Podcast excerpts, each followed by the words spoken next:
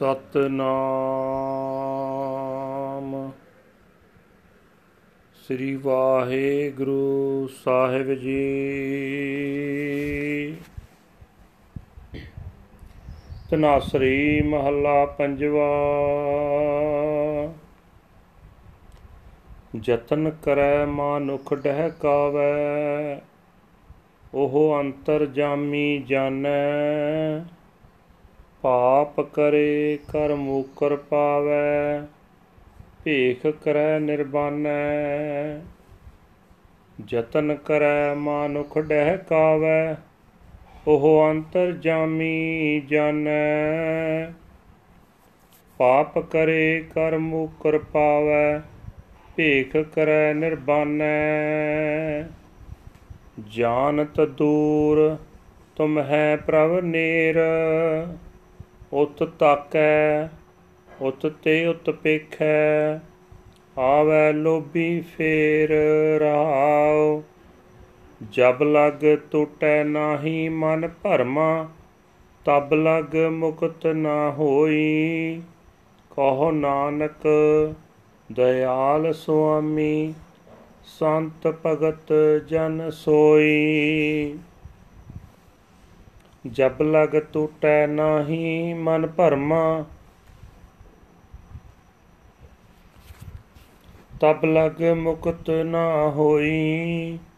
ਕਹੋ ਨਾਨਕ ਦਇਆਲ ਸੁਆਮੀ, ਸੰਤ ਭਗਤ ਜਨ ਸੋਈ। ਤਨਾਸਰੀ ਮਹੱਲਾ ਪੰਜਵਾਂ ਧੰਨ ਧੰਨ ਸਾਹਿਬ ਸ੍ਰੀ ਗੁਰੂ ਅਰਜਨ ਦੇਵ ਜੀ ਪਾਤਸ਼ਾਹ ਫਰਮਾਨ ਕਰਦੇ ਸਾਨੂੰ ਸਿੱਖਿਆ ਦੇ ਰਹੇ ਹਨ। ਇਹ ਭਾਈ, ਲਾਲਚੀ ਮਨੁੱਖ ਅਨੇਕਾਂ ਯਤਨ ਕਰਦਾ ਹੈ, ਲੋਕਾਂ ਨੂੰ ਧੋਖਾ ਦਿੰਦਾ ਹੈ, ਵਿਰਕਤਾਂ ਵਾਲੇ ਧਾਰਮਿਕ ਪਹਿਰਾਵੇ ਬਣਾਈ ਰੱਖਦਾ ਹੈ, ਪਾਪ ਕਰਕੇ ਫਿਰ ਉਹਨਾਂ ਪਾਪਾਂ ਤੋਂ ਮੁੱਕਰ ਵੀ ਜਾਂਦਾ ਹੈ।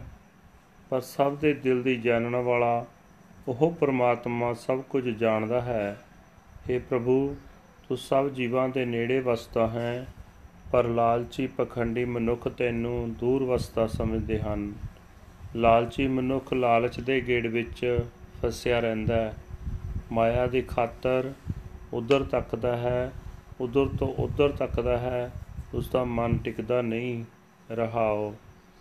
हे ਭਾਈ, ਜਦੋਂ ਤੱਕ ਮਨੁੱਖ ਦੇ ਮਨ ਦੀ ਮਾਇਆ ਵਾਲੀ ਭਟਕਣਾ ਦੂਰ ਨਹੀਂ ਹੁੰਦੀ, ਇਹ ਲਾਲਚ ਦੇ ਪੰਜੇ ਤੋਂ ਆਜ਼ਾਦ ਨਹੀਂ ਹੋ ਸਕਦਾ। हे ਨਾਨਕ, ਆਖ ਪਹਿਰਾਵਿਆਂ ਨਾਲ ਭਗਤ ਨਹੀਂ ਬਣ ਜਾਈਦਾ। ਜਿਸ ਮਨੁੱਖ ਉਤੇ ਮਾਲਕ ਪ੍ਰਭੂ ਦਇਆਵਾਨ ਹੁੰਦਾ ਹੈ ਤੇ ਉਸ ਨੂੰ ਨਾਮ ਦੀ ਦਾਤ ਦਿੰਦਾ ਹੈ, ਉਹੀ ਮਨੁੱਖ ਸੰਤ ਹੈ, ਭਗਤ ਹੈ। This was the translation of today's Hukamnama from Sri Darbar Sahib Amritsar the Nasri fifth Mahal people try to deceive others but the inner knower the searcher of hearts knows everything they commit sins and they deny themselves while they pretend to be in nirvana. They believe that you are far away, but you, O God, Vaheguru, are near at hand.